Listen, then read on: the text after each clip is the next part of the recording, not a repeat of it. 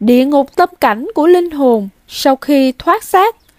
Người có gieo trồng nhiều điều bất thiện hoặc dính cộng nghiệp bất thiện trong lục thân gia đạo thì hay ngủ mơ nhìn thấy chúng quỷ bu quanh đòi bắt mình đi, nhìn thấy nhiều oán linh đến đòi mạng, nhìn thấy những việc bất thiện của mình và thân tộc lục thân từng làm hại chúng sinh, tiếng kêu gào thảm thiết của chúng sinh bị tàn hại, nhìn thấy những việc đầy phiền não khi mình tương tác với cuộc đời.